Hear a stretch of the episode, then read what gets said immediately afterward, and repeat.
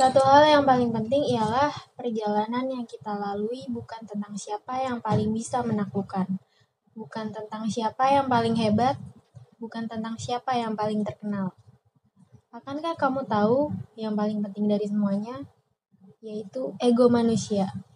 Hai, nama gue Dinan, balik lagi di podcast Mencoba Bicara.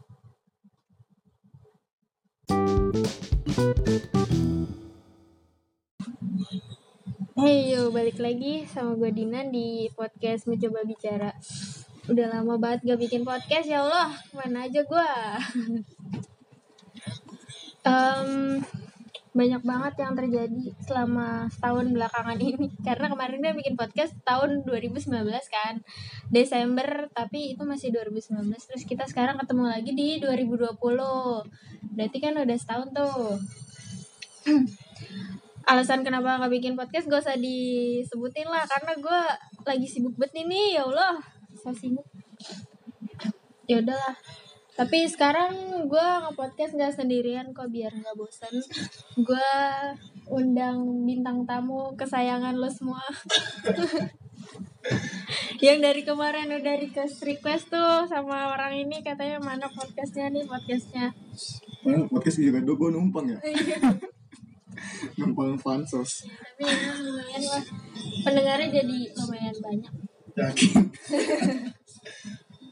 Eh gue mau ini deh mau promosiin buku dulu. Tadi eh, kalau lo denger yang kutipan tadi yang di opening itu gue bacain dari bukunya Muhammad Al Bazar judulnya Aku Pulang ke Pelukanmu itu bisa beli di Instagramnya Sasta Muhammad. Oh, ya. Sasta M H S A S. Ya H ada lagi A M H M. M D. Nah itu. Catat catat guys catat. Di follow ya. Iya tuh kata-katanya bagus banget mewakili perasaan lu semua yang lagi galau. Emang anaknya galau banget. anaknya galau. Yaudah sekarang kesibukan lo apa nih? rebahan. Terus. nonton drama Korea nonton Boruto Eh tapi sekarang drama Korea udah lumayan ngehits ya. Kayak dulu kan orang-orang yang suka drama Korea suka dibully ya. iya apalagi kalau cowok gue pernah tuh dibully tuh Oh iya, gue mau ngucapin dulu. Ini temen gue, Dinan. Katanya baru apa? Bohong, bohong, bohong, bohong. Jadi dia tuh lolos tes PNS. Jadi sebenarnya gini yang punya podcast ini bakal jadi PNS. Anjir lu bohong. Jadi lanjut lanjut. Jadi pada tahun nanti kalau gue kaya pada nyamperin gue lagi. Mah gak bakal kaya, cuma nyaman doang hidup lu. Petantang petenteng. Iya betul. Enggak bohong. Tentu sih gue jadi PNS. Gue masih tetap bakal ke podcast kok tenang aja. Yakin nih. Oke, gue tunggu. Ngundang gue lagi. Yang penting berduit. Pokoknya yang penting berduit mah. Selama itu menghasilkan duit mah. Iya, tadi apa drama Korea. Jadi gue liat ini Arif Muhammad tuh.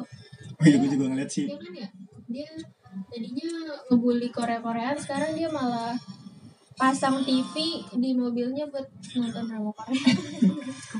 Iya semenjak Arif Muhammad nonton drama Korea tuh jadi kayak kan yang tadinya gue gue suka nonton drama Korea tuh dari kelas 2 STM waktu itu yang drama Korea tuh cuma ditonton.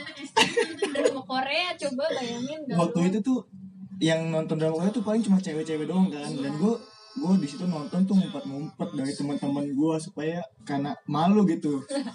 Dan emang bener gitu pas udah ketahuan gue suka nonton drama Korea ya jadi kayak dibilang gue lebay lah drama banget gini-gini gitu. Jadi kayak malu. Kan sebenarnya kenapa sih gue suka nonton drama Korea karena lu bayangin deh film eh sinetron di Indonesia episodenya sampai berapa nggak habis-habis dan itu.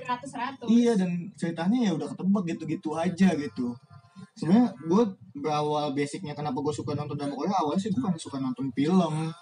Tapi kan nggak nggak harus Korea kayak lu bisa nonton di Netflix kan tuh film-film action gitu kan sama aja Gini nggak harus loh. Korea. Gue kalau nonton drama kan kalau film ya lu misalnya durasinya 2 jam, 3 jam. Sedangkan kalau drama kan bisa 16 episode, 20 episode dan itu durasinya satu episode 1 jam.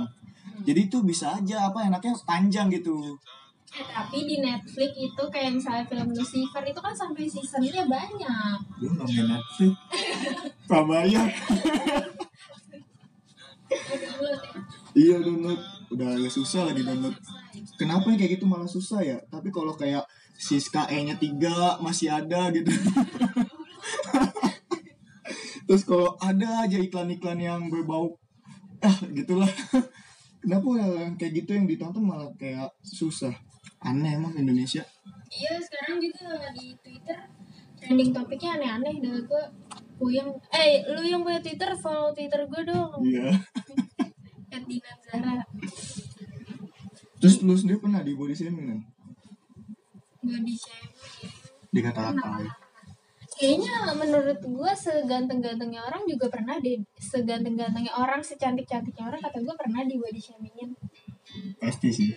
Kayak lu, lu terlalu ganteng juga pasti lu Ya apaan sih ganteng banget Itu menurut gue udah body shaming Tapi kadang itu Body shaming Apa sih artinya?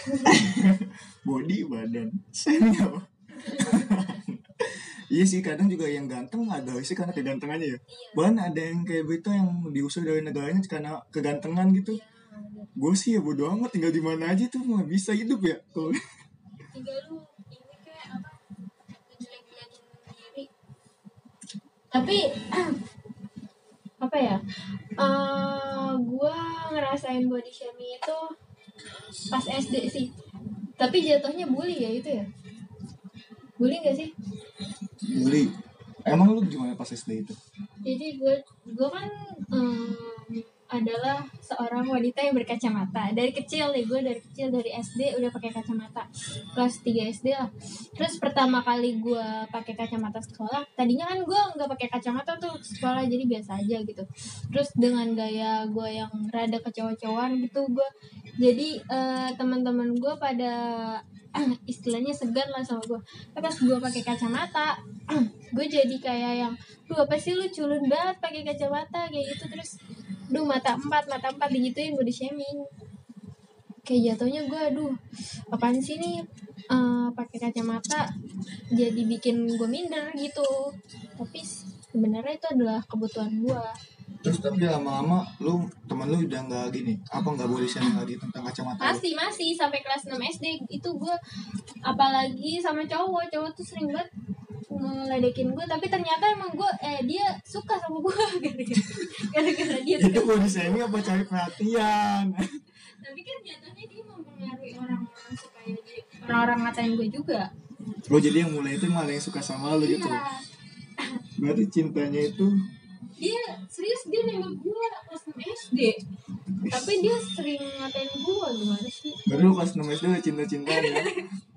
Kan diem aja yang nembak kan cowoknya Berarti lu mulai SD itu udah body shaming di kena body shaming gitu. iya dari SD Kalau gua kena body shaming itu pas SMP kelas 1 sih. Itu bahkan sampai guru gua yang ngata-ngatain gue ngatain sih Enggak tuh, jadi gua ini kan apa apa ya kayak badan gua kan bulunya banyak tuh. Ke- waktu SD eh waktu SMP itu waktu itu bulu kaki gitu.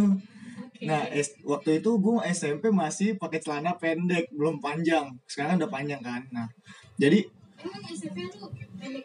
Pendek gue jadi gue pas SMP pakai celana panjang itu kelas 3 SMP jadi pas kelas 1 kelas 2 tuh gue sempet yang namanya kayak takut gitu. Buat datang ke sekolah cuma karena bulu gue banyak gitu. Apa salahnya? Itu kan bukan kemauan gue gitu. Gue juga gak pakai penumbuh rambut gitu. Nah jadi SMP itu kelas 1 orang tuh kayak ngeliat gue tuh bingung kok masih SMP bulu kakinya banyak banget. ada yang kayak lo gitu. Iya, ada satu. Dan dia juga kena body shaming sama kayak gue dan jadi gue dan itu gue duduk berduaan sama dia sebangku. Jadi kayak gue kasihan lihat dia tapi gue juga kena body shaming dari yang lain dari teman-teman gue gitu. Nah kan gue pakai celana pendek itu senin sampai rabu. Kami eh senin sampai kamis. Jumat kan pakai baju ini kan muslim. Jadi celana potongan sepanjang. Jadi itu gue kalau udah jumat kayaknya gue udah ngerasa merdeka bebas gitu. Gue mau jalan ke mana-mana. Gue tuh sampai takut ke kantin tau. Saking kayak gue lewat dikatain karena bulu banyak gini-gini gitu. Itu yang ngatain eh, temen Itu cowok, lu cowok. Yang ngatain tuh cewek. cowok. Tapi kalau cewek kayak lebih ngeliatnya kayak ada mata kalau mandang gue kayak mandang aneh tuh gak lu? Oh iya. Kayak Karena eh, cewek mah gak merasakan gitu. iya dan di situ ya lu zaman zaman SMP kayak ini tuh kayak ya eksis- eksistensi dia itu nggak lu jadi kayak merasa yang so ganteng gini gini gitu Iya. pasti kan kayak cewek-cewek juga pasti yang dipandangin yang ganteng-ganteng yang Iya. gitu.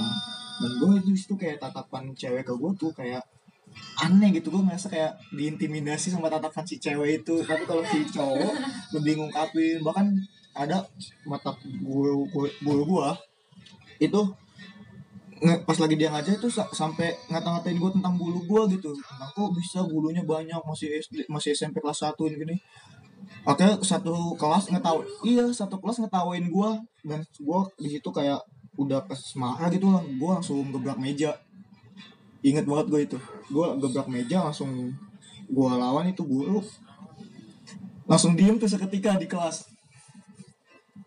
Langsung guru itu langsung kayak pas di luar kelas langsung kayak ngedek ini kayak mau minta maaf gitu cuman dia gengsi buat bilang maaf kali jadi kayak ngedeketin gue gitu Mungkin dia bercanda, gurunya bercanda. Cuma maksudnya masuk ke hati gitu. Iya tapi dari dampak bercandanya itu kan akhirnya kayak yang yang teman-teman gue yang lain kan ikut juga dong.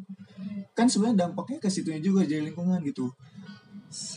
Gue SMP sih ya gitu. Jadi SMP sampai iya SMP sampai gue juga kalau misalnya ketemu sama teman-teman atau orang baru nggak pernah yang namanya pakai celana pendek. Selalu pakai celana panjang.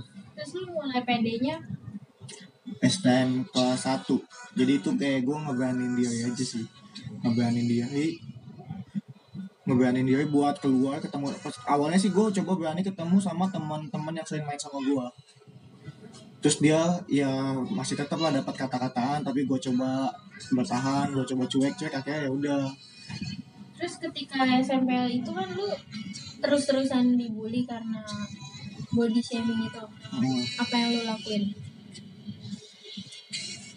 Iya, cuek aja gitu. Pas SMP gue mau apa-apa Jadi kayak takut buat Jadi pas SMP tuh gue bukan orang yang dikenal gitu kayak Dan gue kan sama nggak dikenal banyak dan temen juga nggak banyak SMP karena emang gue yang nutup buat kayak istirahat gue nggak gue takut buat kantin. Iya jadi kayak jangan kan itu datang aja tuh kayak mak takut. Sampai ya gue mulai kenapa teman-teman yang sampai gue kenal gue karena pas kelas 3 SMP itu kan udah ganti celana panjang kan. Nah di situ baru gue mulai kayak berani ke kantin gitu. jadi ya di situ mulai ada ada yang kenal gue kelas 1 kelas 2 mah nggak ada Tapi kan kalau misalnya cowok nih biasanya kan kalau pelajaran olahraga nih misalnya pasti kan keluar. kan celana olahraga panjang Oh gitu.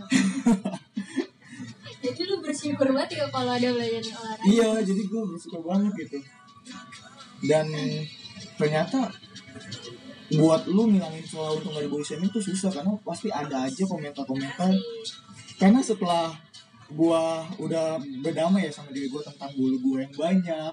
Selanjutnya gua kena body shaming tentang badan gue yang lama-lama makin gendut. Ada aja gitu orang yang di itu sampai gua kalau nggak salah itu kena body shaming tentang gendut ya. Sampai gua diet setahun itu sampai turunnya 10 kilo. Setelah itu ada lagi body shaming lagi tentang gua gitu itu ada yang bilang ke lu langsung atau enggak? ada. Kalau pas lu lagi badan lu lagi iya gendut. Kayak lu gendut banget lu gini gini gitu kan kayak terus kayak kita lagi jalan gitu. Makanya kurusin ini lu gini kayak apa sih yang salah sama gendut? gitu kan. Kalau emang ibaratnya lu boleh lah ngomong tentang body shaming tapi jangan di depan orangnya gitu. Nggak apa-apa lu bebas ngomong di belakang gitu. Intinya jangan buat orang lain gak nyaman ada di dekat lu gitu ada beberapa orang yang kayak emang misalnya dia gendut nih terus dia tuh suka dipanggil gendut gendut gendut gitu. Kayak dia ngerasa apa ya ada panggilan sayang lah. Jadi dia ngerasa dekat gitu. Nah pertanyaannya bisa tahu dari mana kalau dia suka? Kadang orang buat ini loh ya kan kayak dipanggil gendut ya supaya ya udah lah mau gua gendut gitu. Tapi kan di hatinya belum tentu dia ngerasa baik-baik aja gitu dipanggil gendut gitu apa yang dia Iya, karena kan gak semua orang bisa menerima dengan baik dirinya sendiri gitu. Bahkan dari efek dari situ yang ngebuat kita yang dikena body shaming itu jadi ini tuh insecure sama dirinya sendiri gitu. tapi pas misalnya pas eh, lu kena body shaming itu lu ngeliat pasti ngeliat seseorang yang lebih baik dari lu kan pernah gak sih lu eh, kepengen gitu jadi dia gitu gue bilang kan tadi gue suka sama Korea. Jadi motivasi gue diet, motivasi gue diet, gue tuh suka sama aktor. Namanya namanya namanya. Eh, ini. Aduh gue lupa lagi siapa itu. katanya yang main hila yang main kitu. Dicanguk dicanguk. Sumpah gue nonton drama Korea itu yang gue liat bukan ceweknya. Tapi cowoknya bukan karena gue homo atau apa ya? Karena lu nonton drama Korea karena itu. Salah satu karena cowoknya justru kayak kayak gue mimpi anjir ini badan bagus banget. Anjir gue pengen punya tinggi gitu. Tapi kalau dalam kehidupan nyata gitu ada gak kehidupan nyata maksudnya gimana nih? Iya, kayak misalnya lu punya temen nih ganteng, aduh gue pengen banget jadi dia gitu. ada sih cuman gue gak mau nyebutin. Gue males banget nyebutin. Tadi kepedean kalau dia dengar podcast ini. Ada gitu. Tapi gue juga pernah nih eh, waktu SMA tuh, gue punya temen cantik banget, kayak kayak Barbie loh orangnya. Terus gue kayak ngerasa dalam hati, duh gue pengen banget kayak dia. Eh, banyak orang yang suka. Tapi eh, pas ke sini sini ya, jadi waktu itu gue abis ke habis atletik tuh. Kan waktu SMA suka ada atletik. Lari gitu lari. Setiap hari Sabtu atau Minggu. Nah di situ gue pulang sendiri nggak dijemput. Pokoknya gue pulang sendiri nggak sama teman-teman gue nah teman gue yang cantik itu juga pulang sendiri. Nah kan karena dia cantik dia jadi digodain tuh sama cowok-cowok anak STM di situ. Gue enggak di situ gue jadi bersyukur. Coba kalau gue kayak dia gue pasti digodain kayak gitu. Gue jadi ngerasa gue safe. Ya udah eh, Tuhan ngasih gue kayak gini ya udah. Gue gue pernah kan yang body shaming itu jadi gue pernah yang namanya kayak kesel banget. Tapi ya orang menganggapnya lu baperan baperan gitu. Jadi kita ngejelasinnya tentang lu jangan body shaming itu ngebuat orang tuh jadi minder sama dirinya nggak bersyukur gitu. Tapi dianggapnya tuh baperan gitu. Jadi kita juga mau ngomongnya serba salah gitu. Pas gue pernah lu ke hmm, gimana ya jadi pernah gue kayak dijauhin gitu sama satu lingkungan karena orang anggap gue baperan. Jadi gue kayak kesel sama orang yang ngecengin tentang body gitu body walaupun gue sendiri pun pernah apa ngomongin tentang body orang gitu ya kan. Cuman kayak gue ngerasa lu sakit lu jangan kayak gini gitu. Bahkan gue sampai dibilang baperan dan akhirnya temen-temen gue pada ngejauh karena gue katanya baperan. Karena dia udah ngerasain apa yang kita rasain tuh iya gitu. Terus eh, pas hmm, dibully kayak gitu karena fisik lo yang kayak gitu suka ngerasa insecure nggak? Apa suka ngerasa insecure nggak? Ngomongnya kesel gue bahkan sampai sekarang gue masih suka ngerasain itu sih. Hmm, ya karena ya dampak yang tadi gue kayak ngerasa jadinya nggak terlalu nggak nggak apa ya saya nggak puas sama diri sendiri gitu.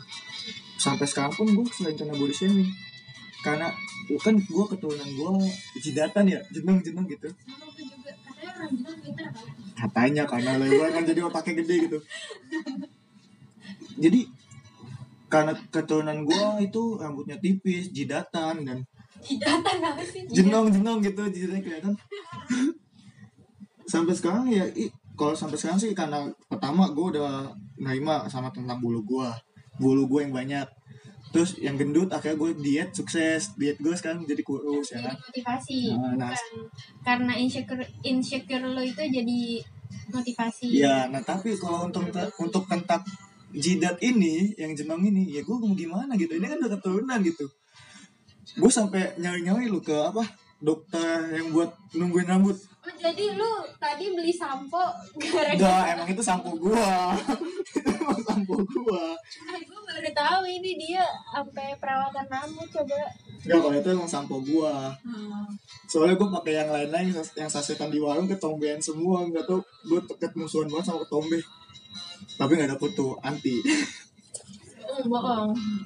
ya udah akhirnya gue masih insecure itu ya tentang kayak kayak kok teman-teman gue ngecengin mulu gitu. Gue udah bilang ini kan tu- keturunan kenapa masih cengin mulu? Gitu. Bahkan gue buat ketemu orang baru kadang gue juga minder sih. Ya karena kayak jadi nggak nggak puas sama diri sendiri. Takut ada kekurangan. Eh, gue mau nanya deh, lu pernah nggak ketemu sama cewek yang bener-bener lu baru kenal banget gitu? iya terus? Iya terus gimana perasaan? Minder nggak? Ada minder nggak? iya iya. Wa- walaupun ya dia pasti nggak bakal ngomong tentang fisik gue dong. Nah kan banyak orang maksudnya langsung ngomong fisik enggak. Tapi gue kayak takut aja. Jadi setiap ketemu orang ini apalagi cewek ya gue pasti takut. Makanya gue kayak nggak terlalu ini dekat sama cewek jadi kayak temen cewek gue ya bener-bener teman-teman yang udah kenal lama kenal. Bukan yang kayak baru tapi kalau cowok sih gue sebodo amat. Oh, lu nanya apa? Terus lu gak ada pertanyaan? Iya gue eh, misalnya lu kenal sama cewek lu lihat dari apanya? Fisik. dulu waktu gue SMP fisik. Eh, tapi kalau sekarang kayak lebih ke komunikasi sih. Nggak tahu kenapa gue lebih suka sama cewek yang kalau diajak ngomong diajak ini nyambung sama pintar. Walaupun tapi gue ngomong sama lu. Lu udah mau nikah. Iya, baca. biar mantan lu dengar jadi kan gak ada kesempatan buat mantan lu. Jadi temen gue ini udah mau nikah. Katanya tahun ini mau nikah Ntar jadi dulu dulu gini dulu dulu gue juga kayak memandang orang dari fisik kan. Kayak gue kadang suka malu sama jalan sama yang dekil gini-gini ya kan? Tapi semenjak pas gue lulus STM kayak ternyata ada yang cakep tapi dia ngomong nggak nyambung. Dan itu bener-bener nggak asik. Walaupun lu jalan sama orang cakep tapi kalau lu ngomong nggak asik tuh ngobrol nggak ngobrol nggak nyambung tapi itu nggak asik banget. Ya istilahnya fisik mah plus plusnya ya. Hmm. Tapi walau ya fisik juga masih masuk kriteria gue, tapi nomor kesekian, mungkin ketiga ya. Setelah eh enggak keempat. Pintar, asik, kaya, kaya eh, lu kalau mau jadi pacarnya dia harus kaya guys ya kalian bisa numpang hidup. Nyari tante-tante kali ya. tante tante eh pendengar podcast gue ada tante tante nggak ya emang iya. Nggak tahu deh Langsung follow Sasta MHMMD. eh kalau gue kalau misalnya lu punya eh tante yang masih single atau Tante nggak ada yang single anjir. Tante itu yang udah pernah single. Bukan single. kalau enggak eh, single parent beranak satu di Udah anjir jangan ngomongin Kan lu kayak jadi prostitusi anjir Ini podcast jadi kayak prostitusi Lu kalau misalnya disuruh jujur gitu tentang fisik lu Apa sih yang lu gak Gak ini sama fisik lu Yang gak hmm, Puas sama dari fisik lu? Kurang tinggi. Emang tinggi lu berapa? nah jadi sebutin pak. Malu. Kurang tinggi. Tapi gue tinggi. Eh, Tapi tau gak sih sebenarnya cowok itu malah nyari cewek yang pendek. Tapi gue enggak enggak Apa tinggi. Apa yang kayak gue aja kali ya? Gue emang gue justru malah nyari cewek yang gak begitu tinggi. Karena si cowok itu pasti ada yang pengen ada buat ngelindungin gitu kayak seakan-akan pengen ngelindungin. dikatakin entah entah dikatakan apa. Kalau ceweknya itu tinggi dan hampir sama sama dia gitu kayak ngelindunginnya tuh nggak ada power buat ngelindungin gitu. Dan kayak kalau pakai ha- high heel apa hak gitu sih? Sepatu. Nah itu jadi kan kayak sejajar gitu. Eh gue udah pakai heels juga masih tetap pendek. Iya sih Enggak, tergantung. Kalau gue sih malah lebih iya body shaming kan baru kita ngebahas body shaming. Itu kan pengakuan lu gue bilang iya sih dan emang kemarin tadi juga dia pakai hak ya emang gitu. Justru malah gue lebih suka sama yang cewek-cewek nggak begitu tinggi sih kalau gue karena gue juga nggak begitu tinggi. Untuk ukuran cowok gue nggak begitu tinggi. Standar lah ya cowok-cowok Indonesia nggak yang tingginya sampai 175 180 enggak. Kalau lu tingginya berapa? Masa sebutin sih Sulit gue nggak nggak pendek cuman emang badan gue tuh kayak lebar tuh nggak lu bahunya jadi kelihatan pendek Bayangin, bayangin. ya gitulah Kalau lu apa yang bikin lu gak puas sama diri lu sendiri? gue kayak pengen ngurusin badan lagi Makanya nasi merah. Enggak itu makan nasi merah gue udah sampai udah sampai setahun Gua aja nggak Udah doyan berapa tahun? makan nasi merah. Yang pengen gue sih kayak pengen punya gue takut gak bersyukur kalau ngomong kan takut gak bersyukur. Ya pasti ada lah. Ya pasti ada, semua orang pasti ada kok. tapi kayaknya agak susah karena emang udah keturunan gue kayak gini Gua gitu. pengen pengen gak jenuh. iya pengen gak jenong gitu. Kalau cewek kan enak bisa pakai kerudung ya kan. Kenapa pakai kerudung? Hijab baru nutupin jenongnya Enggak anjir, gue kayak gitu. Gue ada satu lagi sih selain tinggi, gue tuh pengen gak pakai kacamata. Bisa sih sebenarnya pakai softland, cuma kayak yang enak aja kalau lepas kacamata. Pengen Emang ya? dilasik, iya pengen dilasik. bukannya sekarang kacamata juga ada yang kayak ju- Iya, iya Iya, gitu karena gue pakai kacamata dari kecil. jadi Kayak gue cuma ngelepas tuh kalau lagi berenang, kalau lagi eh, di rumah di kamar kayak gitu-gitu. Gue tuh pengen keluar bebas dari kacamata dan soft lens kayak gitu. emang lu bener-bener gak ini gue justru malah kayak pakai sebenarnya kacamata ya tergantung model sih modelnya kenapa nggak lu sesuaiin gitu Udah bosen. oh iya iya soalnya udah SD sih ya Iya, dibilang gue tuh dari kecil pakai kacamata dan nyobain segala model kacamata yang gimana-gimana. Gue pengen punya mata yang normal gitu. Nggak nggak pakai perantara. oh gue paham Ibaratnya kata orang-orang mah mata gue ada empat nih. Mata dua, kaca dua gitu. tapi bukannya sekarang malah kayak lebih lucu ya kayak cewek Iya. kacamata gitu malah Iya, tapi gue udah bosen karena itu udah dari dulu banget. Iya sih, emang. Kadang kita juga nge-body shaming diri kita sendiri sih. Iya.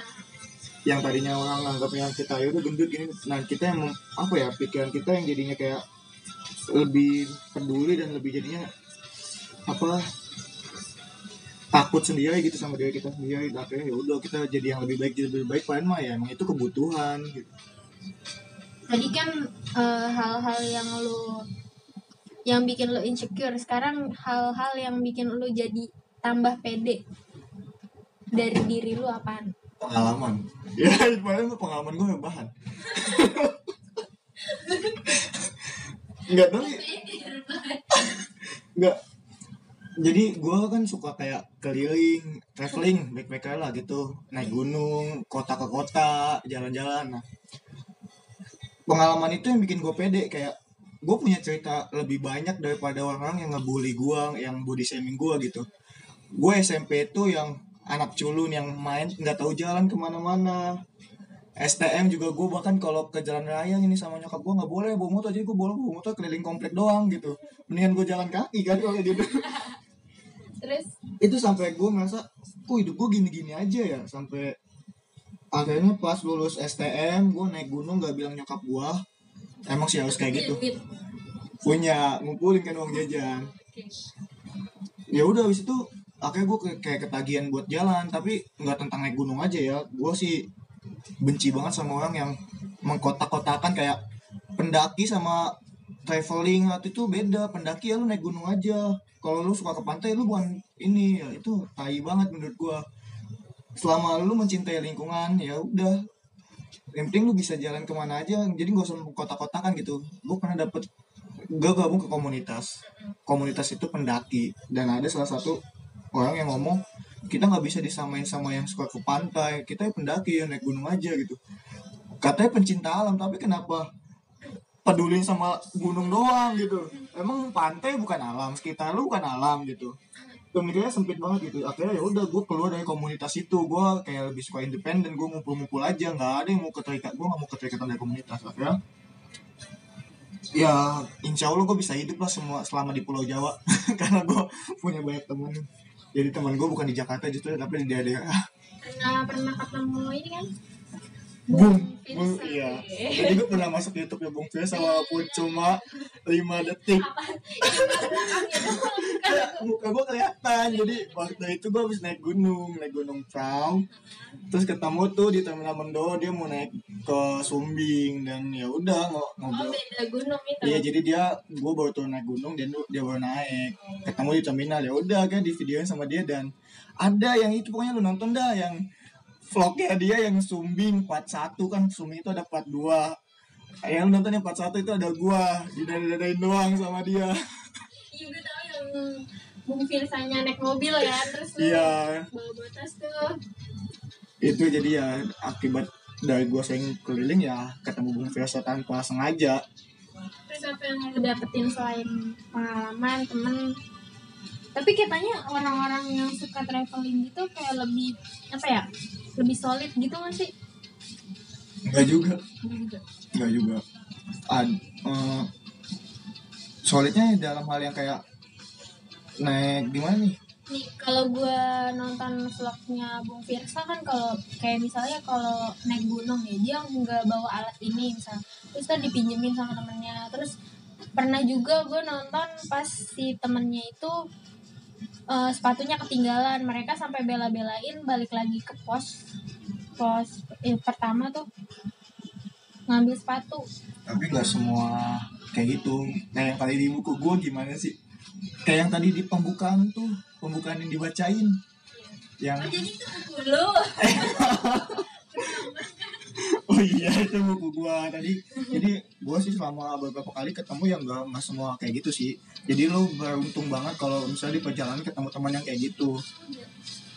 gue selama nonton vlognya Bung Firsa gue berpikiran kalau misalnya oh ternyata orang-orang yang naik gunung jadi lebih apa ya care sama teman-temannya gitu ternyata enggak Kayaknya kayaknya cuma di gunungnya doang. Nanti pas udah selesai di gunung kayaknya ya gitu sama aja. karena eh, keterlibatan dalam satu Iya, jadi kayak kayak lu pas di gunung kayak rasa cinta lu ke alam atau ke mana lu langsung meningkat tau gak lu? Jadi kayak menjaga ya kalau udah di gunung kayak kalau udah turun dari gunung biasa aja.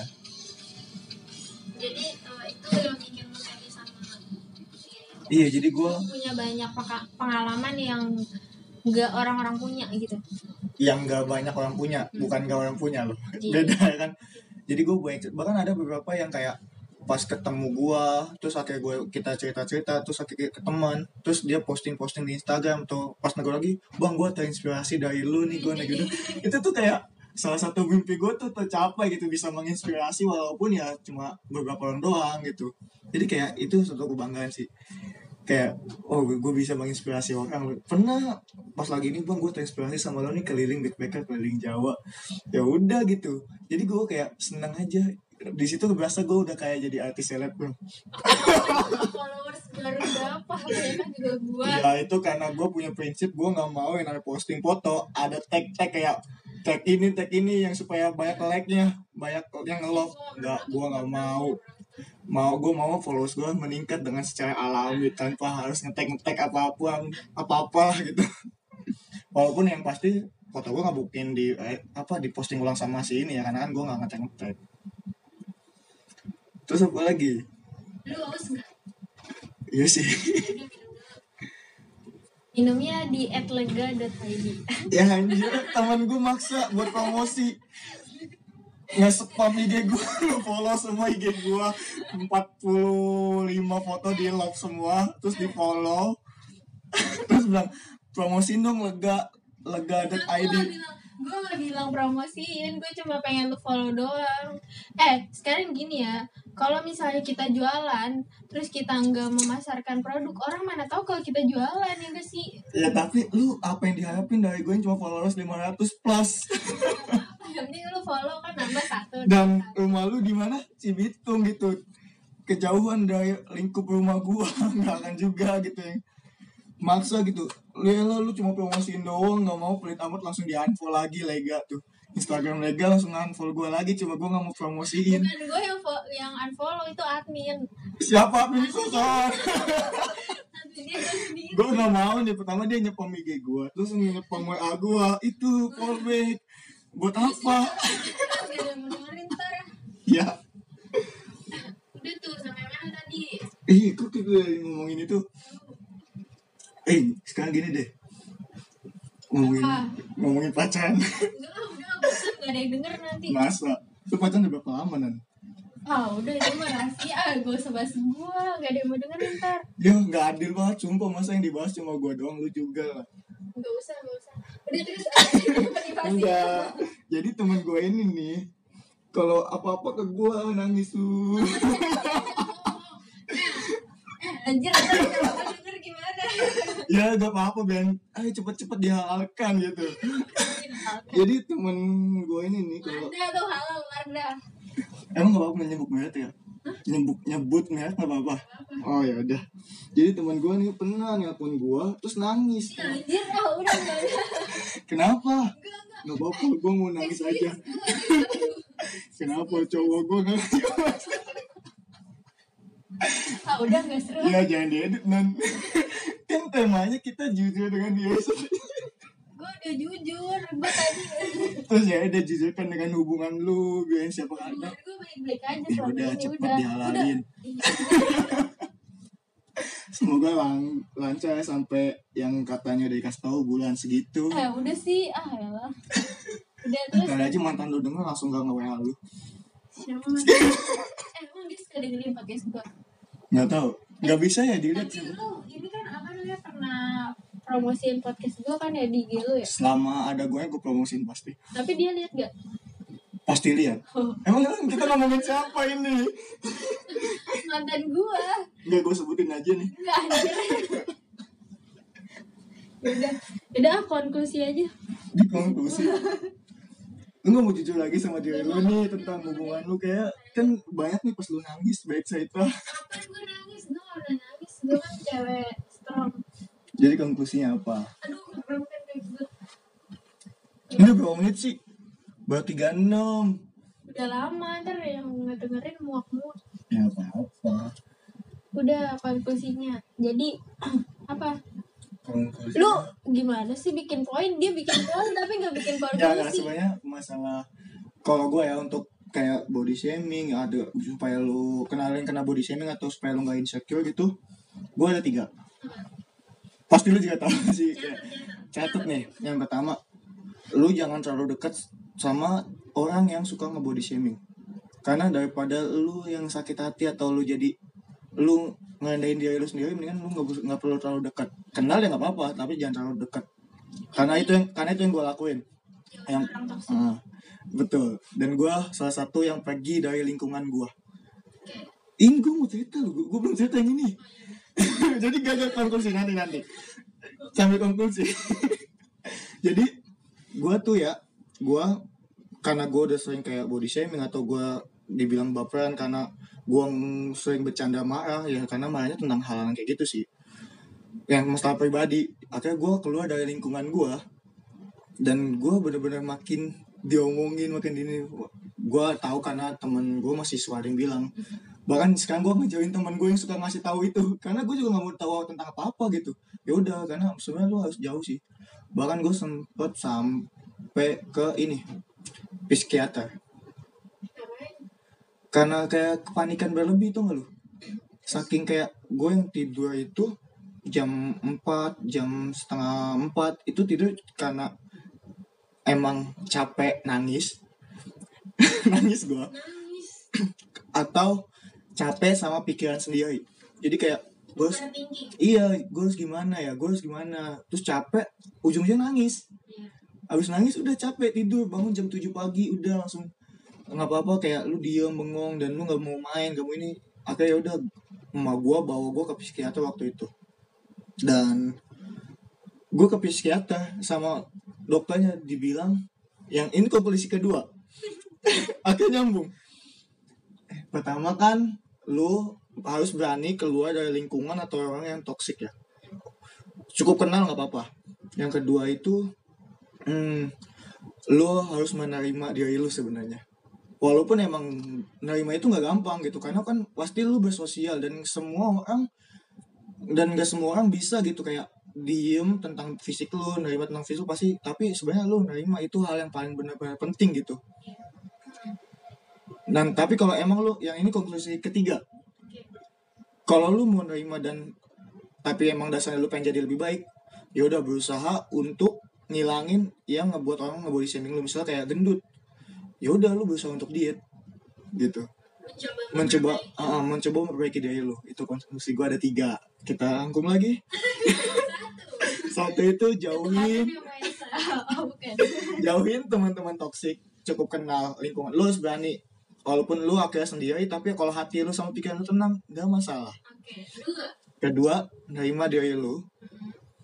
Terima aja kayak hmm, ya udah intinya terima dicengin ya udah coba untuk terima. Yang ketiga perbaikin diri lu ada emang beberapa yang nggak bisa diperbaikin ya udah jadi yang nggak bisa diperbaikin lu terima yang bisa diperbaikin lu perbaikin Coba perbaiki. contoh kayak pendek mungkin ya Gak bisa.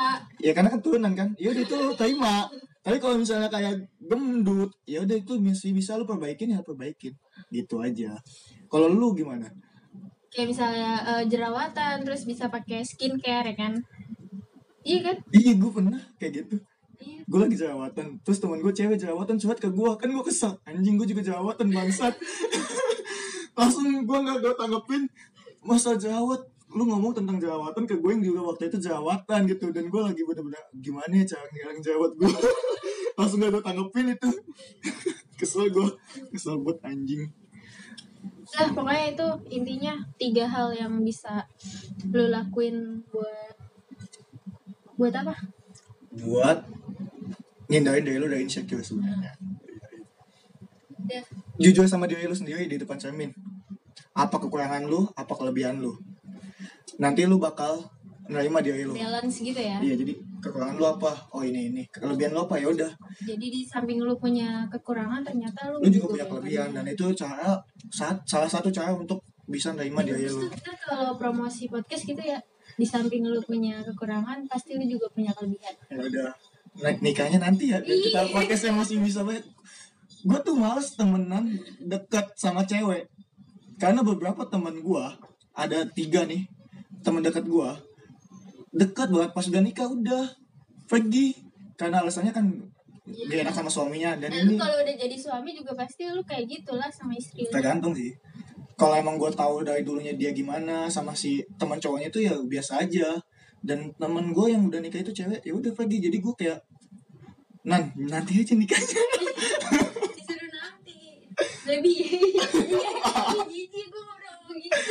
gue masih belum siap ditinggal pergi lu. Nanti yang bikin podcast siapa lagi kalau bukan lu gitu. Ya udah tutup nan. Tutup. Tadi udah kan konklusinya nanti kependem kayaknya Udah, yaudah. yaudah itu aja podcast kita kali ini. Terima kasih udah dengerin gue Dinan. Lu siapa anjir? Muhammad. Sekian podcast kita kali ini gue Dinan. gue Sasta Muhammad See you.